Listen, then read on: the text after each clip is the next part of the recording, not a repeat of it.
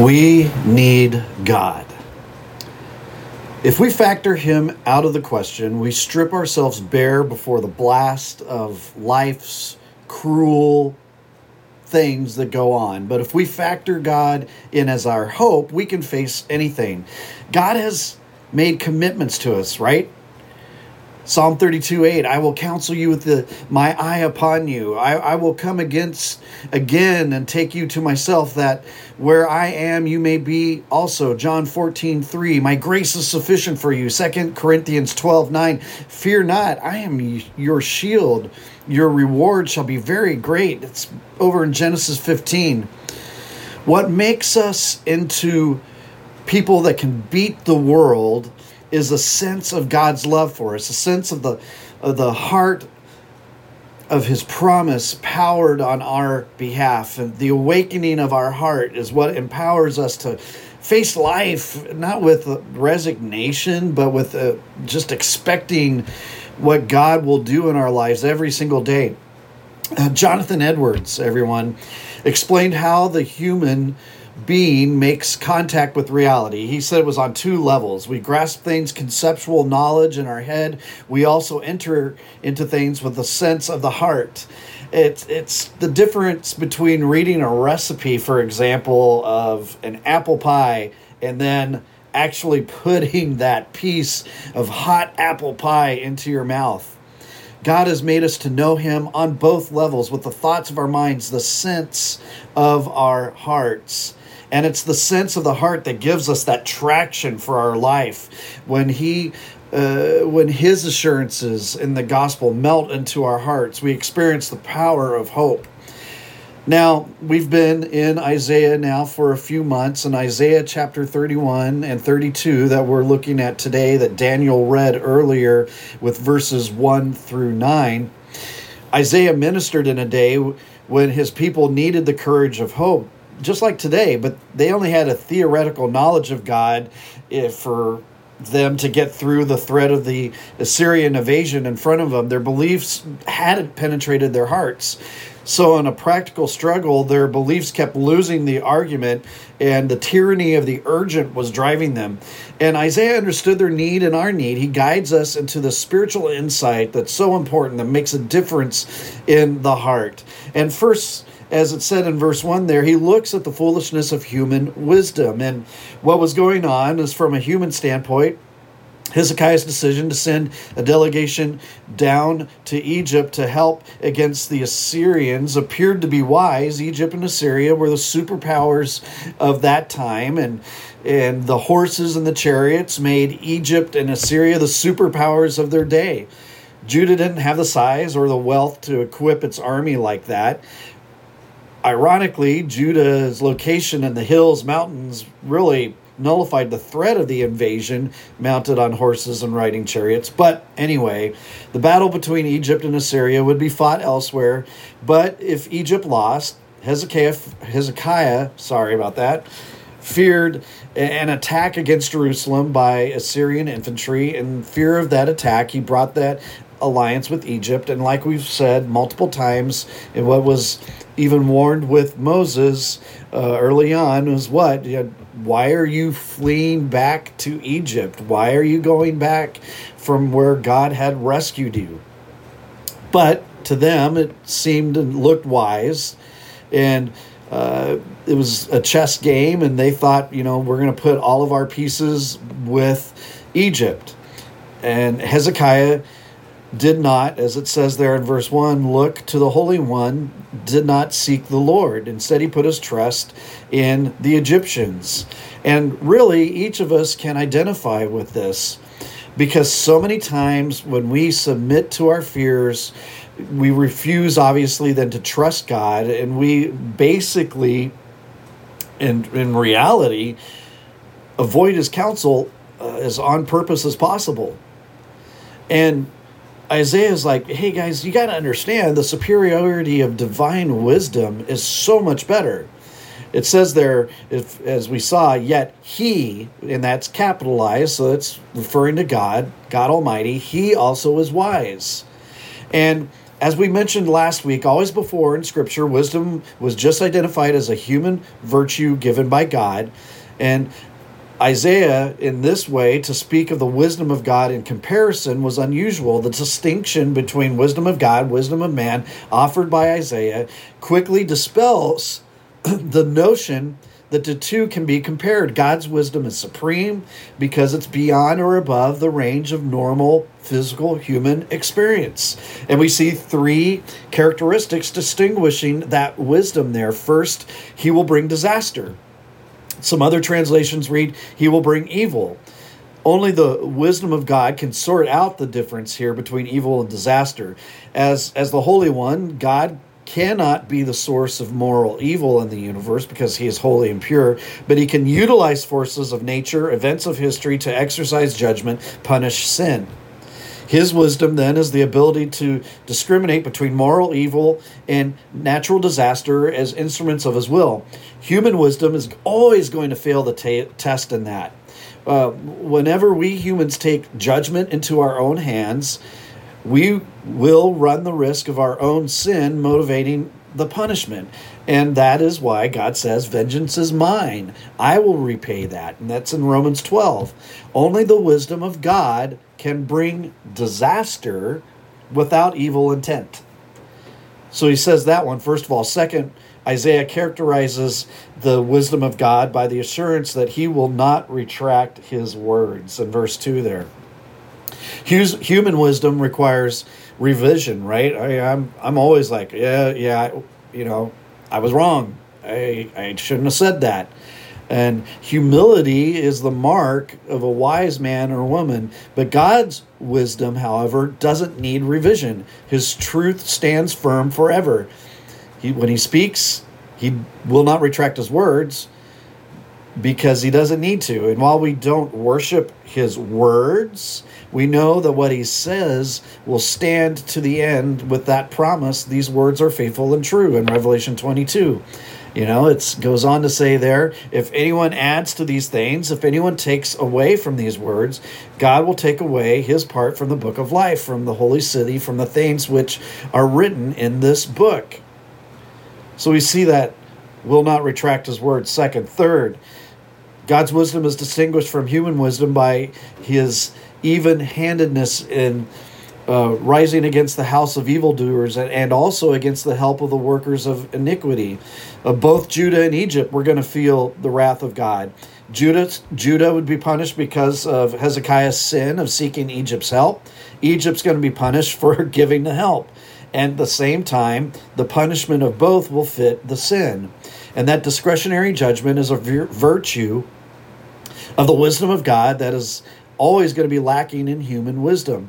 We do not have that perspective of history, past, present, and future against the backdrop of eternity. We can never be fully fair in exercising judgment. Doesn't mean that we aren't used by God to exercise judgment and have the authority given by God to exercise judgment, but there's going to be bias. The bias of limited perspective, uh, human motivation will it's going to creep into the punishment. God and God alone can exercise wrath against his people and their enemies with the wisdom of his eternal purpose. And Isaiah goes on to tell us why human wisdom is faulty. Verse 3 Egyptians are men and not God. There we go. Their horses are flesh and not spirit. In that in the words there really are hidden some interesting types of questions. Are you going to trust in the living God or a dying man? Are you going to trust in the strength of horses or in the power of the Spirit of God? With just a stretch of God's hand in human events, both men and horses, those who help and those who are helped, will perish together, as it says there at the last part of verse 3. And Isaiah goes on then to talk more about the mystery of God's wisdom in verses 4 through 9 his ways, even the wisest of humans can't understand. And he gives two proofs in the context of the judgment coming on Judah and Assyria. One is the mystery of God being a tenacious lion, as we read there, and a hovering mother bird at the same time. So God's going to permit Assyria to come to the gates of Jerusalem, and then He's going to take on the role of a roaring young lion ready to devour a lamb. Nothing the Assyrians can do will turn him from his purpose. With the tenacity of a young lion, God's going to fight for Mount Zion and for its hill.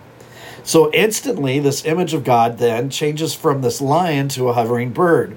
Strength gives way to compassion as God shows his love for the children of Israel. Like a mother bird, he will defend Jerusalem against the Assyrians deliver the city from their hands, preserve his people by passing over them with death strikes to the enemies. Um, it's memories of the Passover in Egypt. As, as, in Egypt, when the angel of death passed over the Israelites who had put the blood of the lamb on their doorposts, God reinforced his promise of their uh, being preserved in this unforgettable picture of a hovering mother bird.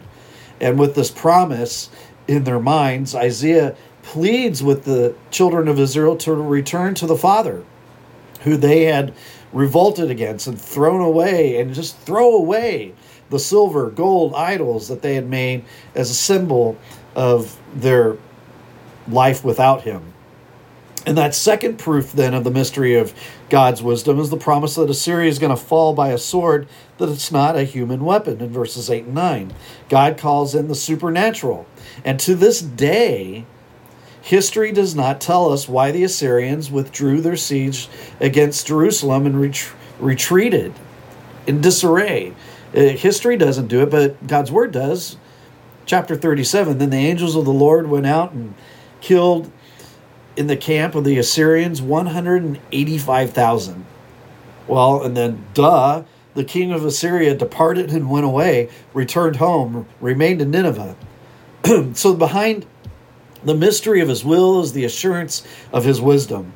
Jerusalem, the city where his fire burns, is special to his purpose, as it says there, but it's not exempt from his wrath. Human wisdom cannot fathom that mystery completely, no matter how hard we try.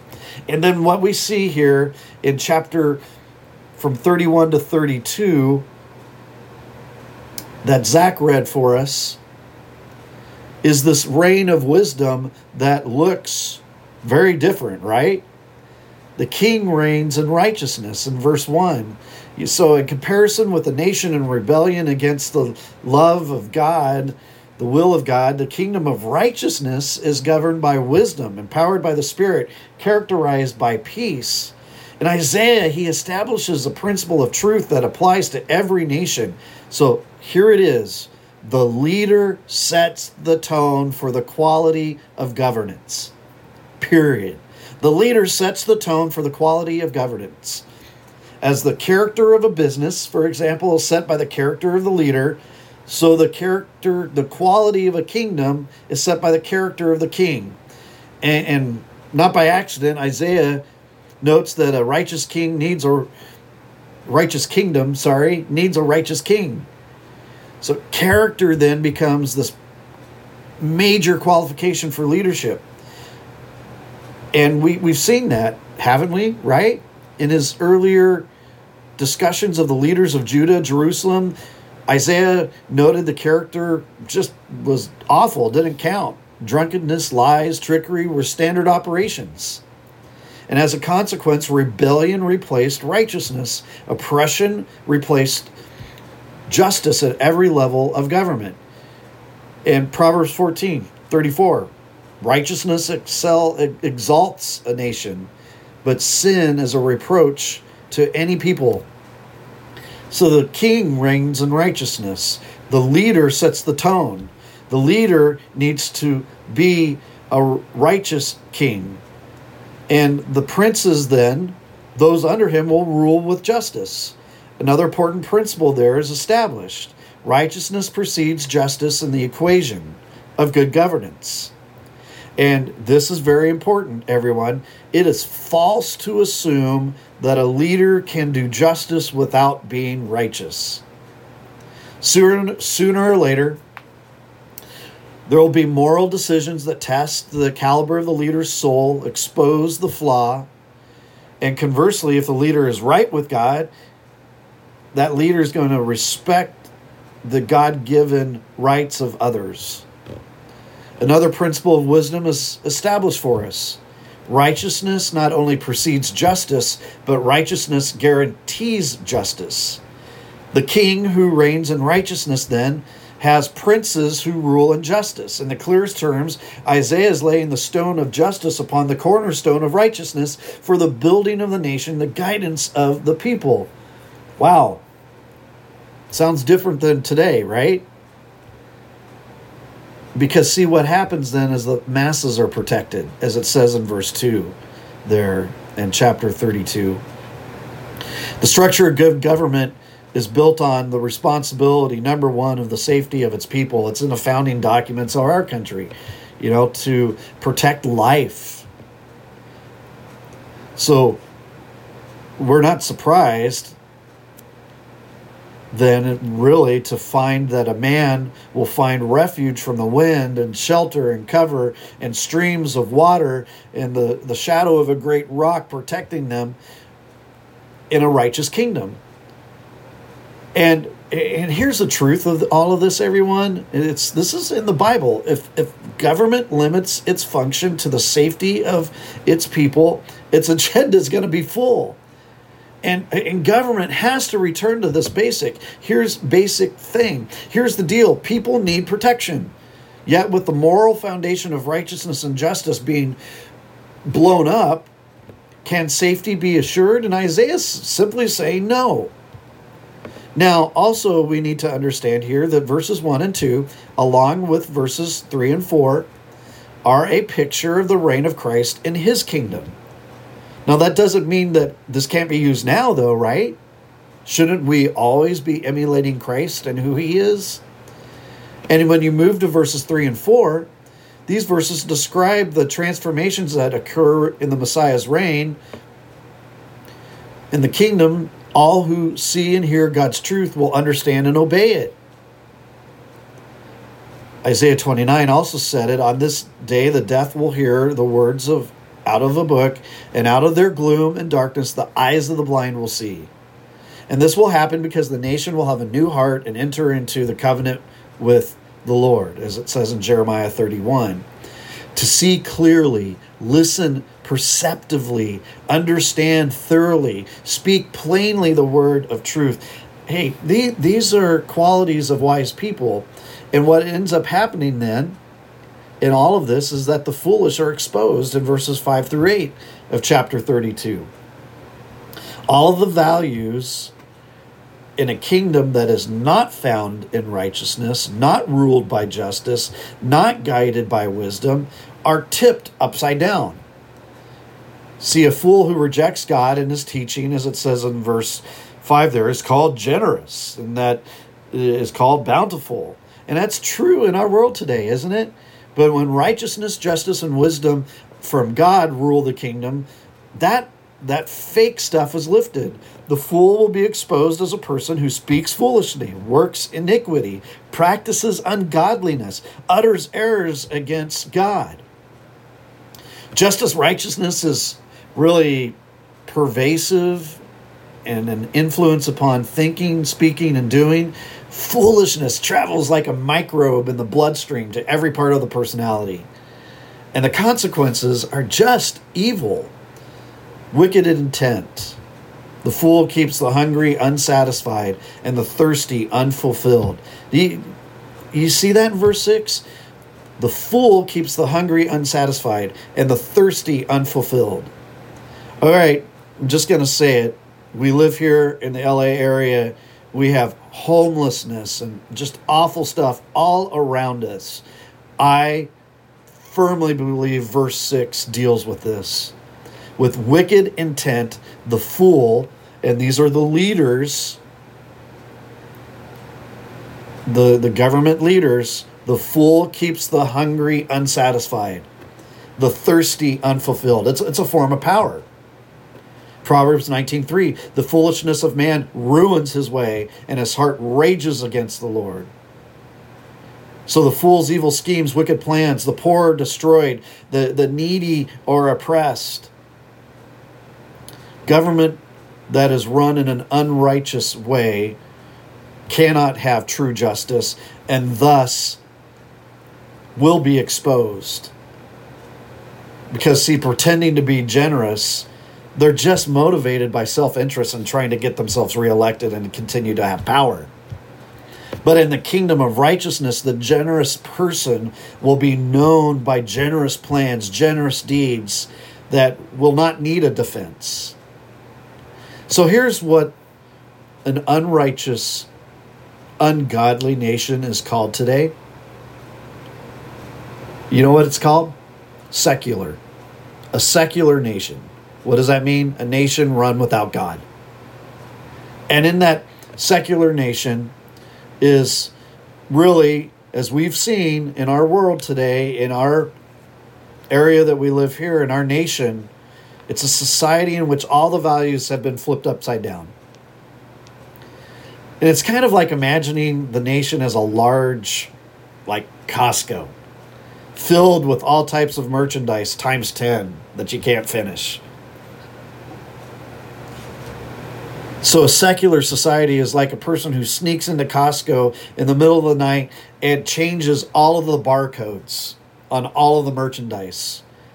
The cheap things are now valuable and the valuable things are now cheap and it's these weird topsy-turvy values that are an indicator that righteousness no longer reigns, justice is no longer the rule. And that's what we have today. That's what they had back then.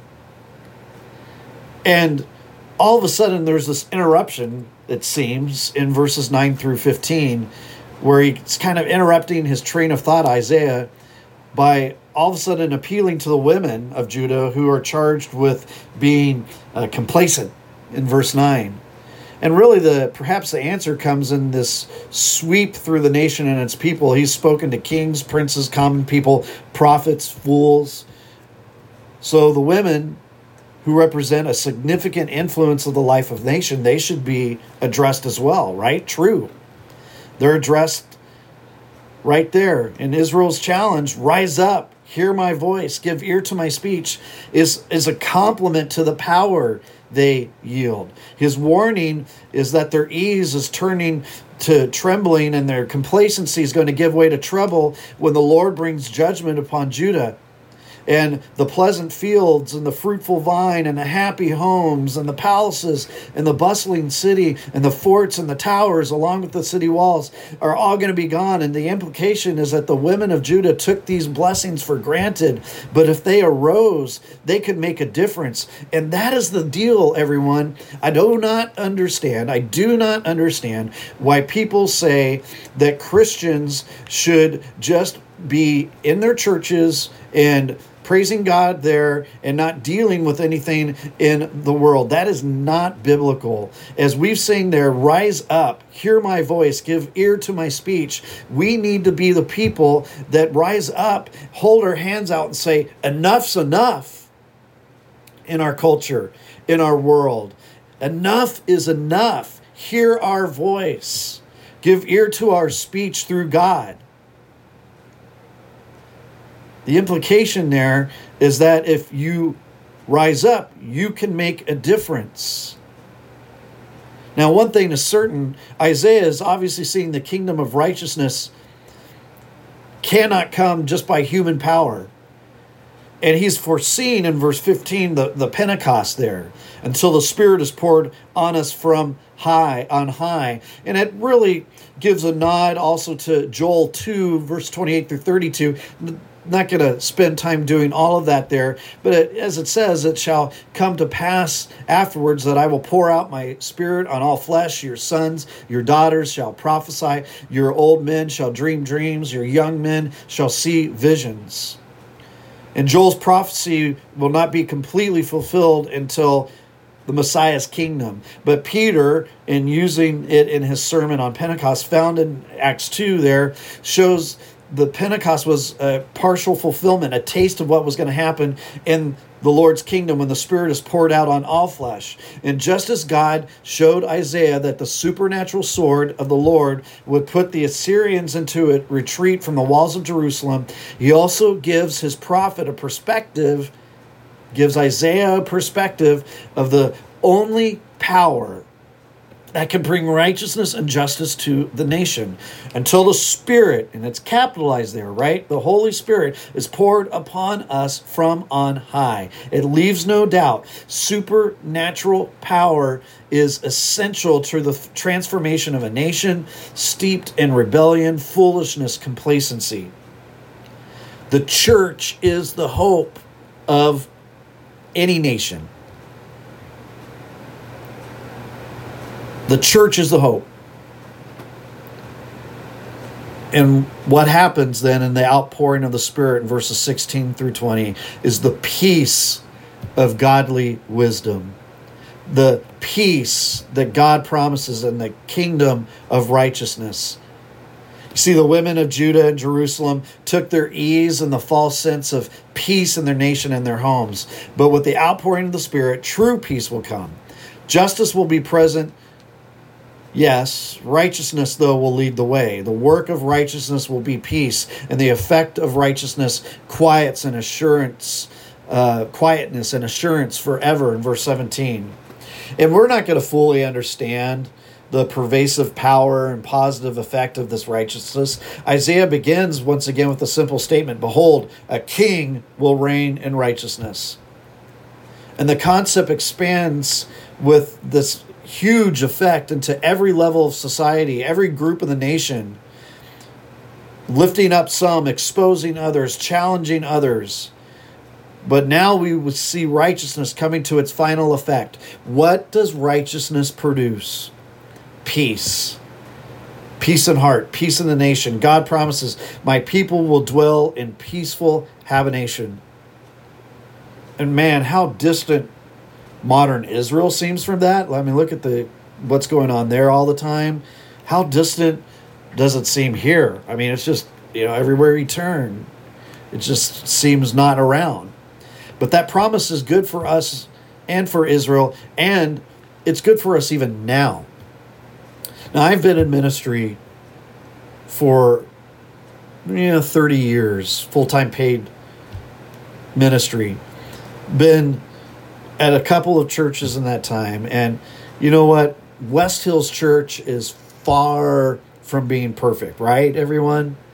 It's far from being perfect. But I'll tell you, I'll tell you right now, just from experience, this church, everyone, this church is peaceful. There is such a sense of peace when I come here. There is such a sense of peace. I love it. This is this is the most I've ever seen this at any church. This idea of peaceful resting. And what it is is the like I said, we're not perfect, but you can see God working here, right? The outpouring of a Spirit transforms lives, clears vision, empowers our witness, and He gives us this peace in the midst of a just an awful hail, devastating storm. In verse 19, it says there. And for all of us, then verse 20, which is this beatitude, is, is this word of wisdom. Blessed are you who sow beside all waters who send out freely the feet of the ox and the donkey. In verse 20, like I said, there is we, we tap the resource of God's life, Christ. And by freely sending out the feet of the ox and the donkey, we show our confidence in his promise. And Isaiah paints this picture of a peaceful, richly supplied pastoral scene with water and bumper crops and no one's even bothering to chase the animals out of the fields. It's because it's just so amazing.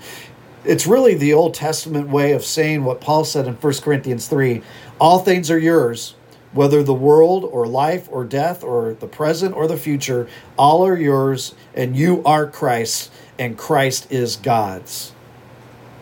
You see with our hearts we can cherish a sense of personal possession in god and we don't need it anymore, even as the world around us is just crazy. The benefits of an untouchable ally are endless, aren't they?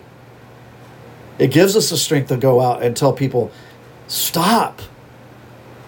Stop what you're doing. Stop telling people lies. and we get to share God and the truth in Christ. And you know what? Some people are going to listen and they're going to want to hear that story and they're going to be drawn to the Lord. And, and we get to be a part of that. And it's going to be awesome. I, I, I'll talk to someone all day about that, right? That peace. And at the end of the day, the most direct way into your heart is the truth that God, who humbled himself, became flesh for you. He comes into the heart.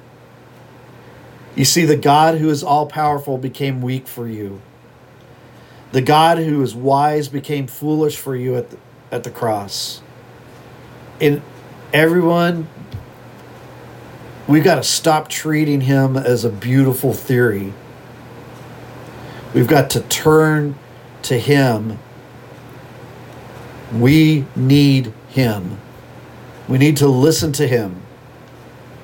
We need to trust him because he has promised to save you. He has promised to save you, and we know that his promises are true. Last week, we said three words. I guess I like three word statements because I can remember them. Last week, we were saying, trust in him. And Isaiah is continuing this week with this three word statement we need him. Let's pray together.